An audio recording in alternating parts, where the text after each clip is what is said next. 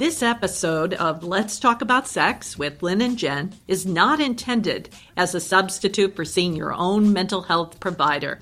We are here to initiate conversations about sex. Let's keep the conversations going. You can find us on Twitter at Talking Sex Pod or email us at talkingsexpodcast at gmail.com. We also want to give special thanks to Nathan Diffie for our podcast cover art and our wonderful editor, Julia W.D. Harrison. Lynn Ponton and I, Jennifer Wong, are the executive producers. I'm Lynn Ponton of Let's Talk About Sex with Lynn and Jen, inviting you to listen to a podcast, Unmask, two therapists talking about psychological issues during the time of COVID. Please join us um, on in depth conversations about COVID issues during this very challenging time. Thanks for tuning in. Hello, this is Lynn of Lynn and Jen on uh, Let's Talk About Sex with Lynn and Jen. And we're in the middle of the COVID epidemic. But uh, today we're going to be focusing on more of a gender considered area, which is really the situation in Afghanistan. And currently, uh, we're just a few days into the American evacuation from Afghanistan. Uh, this brings up a, a lot of issues. I think for the entire world, we're all watching through the media these very traumatic images, and many of us have strong concerns about uh, the Afghan women and their situation. So, we're going to talk partly this morning about uh, responses to this, what we can do, where we could donate, where we could take action, and then some about uh, a book that I've been reading this week by an Afghan woman. So, with that introduction, how are you doing, Jen? I'm doing okay. I mean, hanging in there as much as we can in in this current situation, and you know, w- paying attention to what is going on in Afghanistan. So, I'm looking forward to our conversation today. Well, to start out and say a little bit about the book that we're going to talk about, um, in the middle of or earlier in this month, I started reading a book called Dancing in the Mosque by Homeira Qaderi, who is a, a, a doctor of literature and an Afghan woman. And uh, I love stories about strength in women who fight back and resist and really struggle for women's rights. And her story uh, is very uh, detailed in this book and it reads beautifully. So I really encourage people, if they have a chance, to take a look at it. But she grew up in Herat, which is a city in the western part of Afghanistan. And uh, she was able to attend school until she was uh, about 13 years of age. When she was 13, the Taliban came in for about a five year period, and that was in the late 90s. And uh, her father, who was a teacher, buried their books outside in the yard. Um, it's a really sad situation. I see you shaking your head, yeah. Jen. And, you know, that for those of us who love learning, just the thought that this would happen. He finally dug up the books. She read them and taught herself alone in the basement, and then came up with the idea, with her mother's help, to really start a school for other children. And she first started a school for herself and her female classmates, who now were no longer going to school. And the boys were going to school, but they were mostly learning via her brother's report, the Quran, over and over again, and no other subjects. And then she started uh, another school for Afghan uh, refugee children from all parts of Afghanistan and uh, in a tent. And that's where the title came from. The tent that she taught the school in was also a mosque. And in that tent, the children uh, came, the refugee children and the children from the town to learn. Um, she taught them, and uh, some of the times the children tried to dance in the school. So the title Dancing in the Mosque is really, I think, a title about how you can't keep children down and they'll do childlike things even when it's disallowed. What was really informative about the book was that young Afghan Taliban boys started to gather at the door of the tent. They realized that learning was going on. They were 18, 19, and 20. And they asked her if she would be willing to teach them how to read, how to write, so they could write letters home to their parents about their situations. And the whole book is incredibly moving about the narrative, really the story of an Afghan woman and how she became a storyteller and the stories of her people. And it's not, you know, really, uh, it, you learn so much from it because she's not negative or hateful to the Taliban, but it's really about the difficulties that women, children, and men really face in Afghanistan. So it was just written a few years ago. It involves a sad personal story because uh, she had to leave Afghanistan. So she's been out a couple of years, but that allows her work to really continue and go on. Before she left, she was suffering a great deal with further restrictions that were still coming in, even with American support of the government. But again, the book is Dancing in the Mosque by Dr. Homeira Qaderi. And I think uh, during this period when we're trying to understand what's going on, everybody would really benefit from reading it. Yeah, I'm I'm definitely going to check out that book. I mean, I I had not heard of it until you mentioned it. I I can or I do want to share though like when you shared about the title, what I love about the title is that, you know, dancing is is one of the ways that we express our emotions. And I think as you mentioned it is often like a childlike kind of joy that's like bursting forth from from people. And so I think that image is really, really beautiful that even in the midst of something as horrible as what is going on, you can still find those moments. And then when I think of a mosque, I think of place of worship, but not in that like religious dogmatic way, but just in sort of honoring, you know, what is important, what moves the spirit. And I think the fact that she is educating and and sharing teaching within this kind of sacred space is really beautiful and so i have not read the book yet i love that summary but that is definitely what came to mind for me when i think about this title is just the importance of education the importance of being able to have moments of joy even in the midst of very horrible happenings I so much agree with what you said, Jen, and, and that's how I felt reading it. It was really learning about how to preserve the good things and make them continue when the situations are nearly impossible.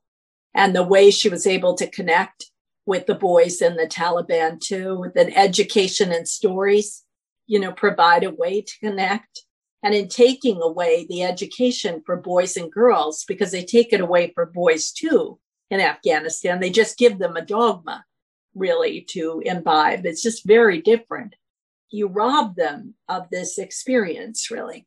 Not just not just experience. I mean, it is experience, but what came to mind as you were speaking is it it really robs people of their humanity. You know, I, I think that what you just said in terms of you know, the perspective that she has taken. This isn't a book full of hate. This is a book realistically looking at what is going on, but through this lens of compassion and through this lens of humanity. And I think if more of us can stay in this space as we think about what we can do to to support from whatever space we are in, I think remembering that humanity in everybody is very important this is some of the the feeling that we are all human that I've tried to carry this week. And we're talking as a group a little bit earlier uh, with uh, uh, my colleague Valerie here too about uh, issues really related to America and how we're responding to this situation of humanity. Really, a humanitarian crisis is yes. really a crisis of humanity is unfolding in front of us and really how do we respond to this i think people are angry with our our government's response to this um, partly you and i shared that it's the focus on getting the americans out saving them as if that's the perfect solution to this and uh, discarding all the rest of this and you read this woman's stories and you realize we are connected to the children in afghanistan the women there really the whole world is connected with this. Yeah, and, and Valerie introduced us to a great term for that kind of focus on on the American extraction. And um, the term was American exceptionalism. This idea that you know we need to focus on the Americans because there's something special about the American people, and and it's not that Americans aren't special, but that we're we're all humans. This is a humanitarian crisis, not like an American extraction crisis, you know, and I think that's so important because it's so embedded in a lot of just the American mentality that we're taught from a very young age. And you bring up the idea that all humans are special. You know, that's really the point. It's not just that we're special, all humans are special and so watching this really tragic situation unfold in Afghanistan is, is hard for everyone, really all over the world to see it. Um, so that, you know, that, but that idea of American exceptionalism really discards the fact that all these people count, all these children count, all these women count, you know, and it's easy to, I think, when you see the images of thousands of people trying to get to the airport, to say, well, they don't count, they're not in the right group. But all those people really count. And that's part of this tragedy. Mm-hmm. Very much so. I, I think another part of the tragedy is is seeing that this isn't like a new pattern right? Like when when you look we talked a little bit earlier about when you when you look at uh, new power moving in, especially one that is based on rigid structures of, you know, uh, rules for different genders or just different groups, and also this very like power over structure that we've talked about a lot in terms of this podcast and just that theme of power over versus power sharing, right? and and one of the biggest things you'll notice if you look into history is one of the aspects that is immediately targeted by people in power is the access to education and it it actually really struck me again just as you were talking about this woman's story like how much of a privilege I myself have had in terms of education, right? I grew up in a family where there was definitely pressure to be educated, but it's such a different idea to it really never ever crossed my mind that I would not go to college, let alone like be able to attend school. And so I think just remembering like how valuable education is and that it's it's always immediately targeted because I think education is one of the mechanisms in which people recognize their agency and recognize the way things are connected. And it, it teaches people to question the norm. And it is a source of power. And so the people who come in and are wanting to power over will always target education. And we hear about this. We hear this week about the schools being closed for women and the women teachers struggling to leave and being hidden in their houses with their daughters. And, you know, one of the concerns that Dr. Homeira wrote about was really that the young girls were married off at ages like 13, 14, 15, 16 to members of the Taliban. And their education was entirely stopped, really, at that point. And to do that to children you want to take away the education so that they don't fight back and they don't really resist with that. I think the other thing we see besides edu- education being targeted, Jen, is targeting women's rights. Yeah. Because women will fight for children. We fight for the oppressed. we, you know, we can identify often, I think, as a group more easily with children. And, you know, so we do understand that. And women's rights are dramatically targeted, you know, in what we're seeing. That brings up a second kind of thing for our listeners is there is an organization uh, that's still open called Women for Afghan Women. And that was the one I thought that really summarized it the best way. And uh, it really has a strong presence of the Afghan women the sites are still open because the online sites that I looked at for donating, donating money, helping people who are really struggling in the middle of this crisis are gone. Many of them, the journalist site has not been updated. They're falling. And I think to think where we could offer help, and there are many ways we can do it, but Women for Afghan Women has a donation point on their site. And I think it's a, a very reputable agency to donate to. Great. Yeah, I know that you definitely vetted that. And so it's an important resource to share. I appreciate you sharing that with our listeners. Also, you were just mentioning about journalism, and I think that, you know, that falls under education, but it's sort of a different manifestation of it. And I think recognizing the importance of journalism and how journalism and the credibility of journalists and whether they're telling real stories and you know all of that immediately gets targeted as well as soon as a power that wants to take over and control comes in. And that again is repeated over and over in history as well. The organizations that are left in Kabul and throughout the country now, many of the people there, you know, there are thousands upon thousands of people left, Europeans, Westerners, Americans still there. And they're involved in these areas we're talking about education and journalism. And you can see it you know, we always see, I think, in the middle of an humanitarian crisis, we see the journalists on the ground really fighting it out at the very end to provide education information for the world.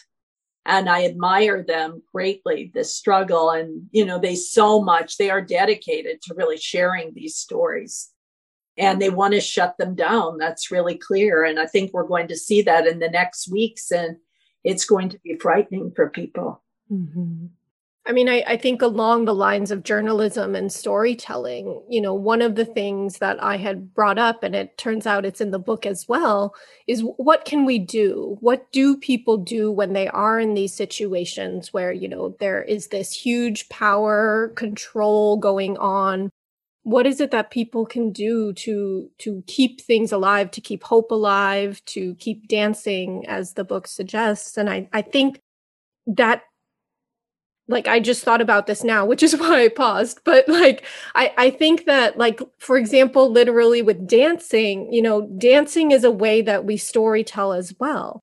And so i i think that with things like song with things like dances with things like stories and myths in a lot of the different groups culturally that have been targeted, you see that they have their own culture of storytelling. They have their personal myths, they have their group dances, they have the group songs, and that a lot of it is in groups. You can do it as individuals, but I think it's also really important to remember the power of community because that is one reason I think also that women's rights are so targeted is because they want to break apart those chains or not chains they want to break apart the connections that that keep people together and and that you know create a strong foundation. And so they want to cut those ties and they want people to feel isolated and like there's nothing they can do so they might as well go along. And i think that's a really important thing to pay attention to is that these means of expressing yourself these become your voice right? There is no there isn't always opportunity for a written record although obviously in the case of this book there is and that's wonderful. But sometimes all you have to carry your story is your voice and so it's very important that in the midst of all of it you remember that you always have your voice. Those i think that's very important. I really agree with you jen and this woman author really struggled to have her voice. And I think we all do. And I think women, especially, to first to find our voice and then to be able to use our voice in mm-hmm. the world is really, really important. And how to support other women uh, to do this, that all women, you know, should have this opportunity to mm-hmm. find their voice and then to use their voice. I really liked what you and I talked about earlier from part of coming myself from part Native American background, you know, the idea that storytelling really is a way to connect with others and to preserve the culture and to resist. Stories are fighting back and our, mm-hmm. our personal stories as we write them. You know, I read Dr. Qaderi's book and really helped me to understand what's going on now, but to think of ways to fight for the rights really of women like Dr. Qaderi. And this just to, came to mind right now as well, but it's not just the um, collecting of them, it actually is processing as well, right? Like when we tell our stories, when we dance, when we sing, we are moving through these emotions because one of the things we talked about is trauma and obviously PTSD and, and all of that. And and I you know this is a little scattered because like i said it just came to my mind but like so not only are you sort of preserving the story and and the richness and the details of of everything that is happening but it is that emotional processing that allows us to get in touch with what we're talking about the compassion and the humanity right? Because all of us as people we all have the same emotions from which we can experience our life and i think that is what really touches us. When we talk about something touching us it's about remembering that humanity remembering those emotions recognizing like oh okay even if on the outside we're different even though if you know we're like in different locations like that is what connects us. I think that is very powerful. Those connections are very strong. With the caution i think that this week this month we need to alert everybody to the dangers of really uh, these traumatic images and these traumatic stories that we're hearing. We have to listen, you know, and be open to this trauma too. This is a traumatic moment, this type of mm. crisis. Also, try to save ourselves so that we don't become too overwhelmed really with the trauma, you know, and I, I think it's a balance mm-hmm. between connecting and hearing those stories. And these are sad, sad, tragic stories yeah. and at the same time you know trying to protect ourselves so that we can go forward and help in this mm-hmm. yeah it's it's definitely about that balance and i i think it's always about that balance right like how do we make sure we're okay so that we can use our voice to to amplify the voice of other people and i i think it is important to recognize that this is a trauma like you said because i don't think everybody recognizes that just constantly like absorbing these images and things is very jarring to our sense of self and our sense of safety. And so remembering your agency i think is is a great way to to help you keep from from getting kind of trapped in it. But i mean it, it is interesting. One of the things that has happened is I've got some phone calls or email reach outs from people who are veterans or in the military and talking about, you know, like even though this is not the same thing, it's activating a lot of their trauma too. And there are many people who are suffering in this way, and so many men and women, you know, served in Afghanistan and did humanitarian work there. Yeah. So watching this, I think, is really, really very hard for them. I think it's also very hard for women and children, yes. you know, to watch what's going on, you know, and to listen to some of the the the cries that you hear, you know, the verbal messages. We're locked in our home, you know, we're being tortured, these type of things is very, very traumatic. Mm-hmm. So I mm-hmm. think just keeping that in mind, we know that this is going on but doing what we can to really protect ourselves and other people with this. And one of the things that you mentioned that I know is a source of strength for many, but also, you know, for, for us is you mentioned the speech that Hillary Clinton gave in 98. Would you be willing to talk a little bit about that? Well, I was hoping, uh, you know, I was greatly, uh, I was not able to be in Beijing when she read the first time The Rights of Women, but uh, my neighbor was. And uh, Deborah is a wonderful neighbor for 40 years and was right there and came back to America after leaving Beijing and held a, a meeting in San Francisco where a lot of women came. My own mother was there my neighbor Deborah's mother was there, and it was a really it was a group of lots of women, and she read these, you know, the rights of women, and it was very very helpful. I think to hear that, and uh, Hillary went on to have a very different life after that. But just being able to articulate that there are rights of women, and the history of women has been a history of silence. So really, again, about uh, opening up the voices of women is really the beginning of it. Um, I'll just mention a couple of them that I think relate to the women in Afghanistan. You know, she begins by saying it is a violation of human rights when children are denied food or drowned or suffocated just simply because they are born girls. So that refers to problems throughout the world. But this is also a factor in Afghanistan that if there was an attempt to have boy babies, and another one of Dr. Qaderi's stories is the girl next door who was dressed as a boy, really, so that she could function. And because the father needed a boy to go out in the world with him while the girls were in the house. So losing the status of being a girl. And this neighbor wanted very much to be a girl, but she, to save her family, had to be a boy. So these are other stories. The second is a violation of human rights when girls are sold into slavery, prostitution, and marriage. You know, so that idea of girls being taken in this way is right up there. And uh, it's amazing just how many women suffer from this. It's a violation of human rights when uh, they are placed into these marriages, when women are doused with gasoline, set on fire, and burned to death. All of this is really tragic. This is a pattern in Afghanistan of women coming with dowries and experiencing this type of thing. Dr. Qaderi wrote about how her friends suicided as they were being moved into these marriages with the Taliban members.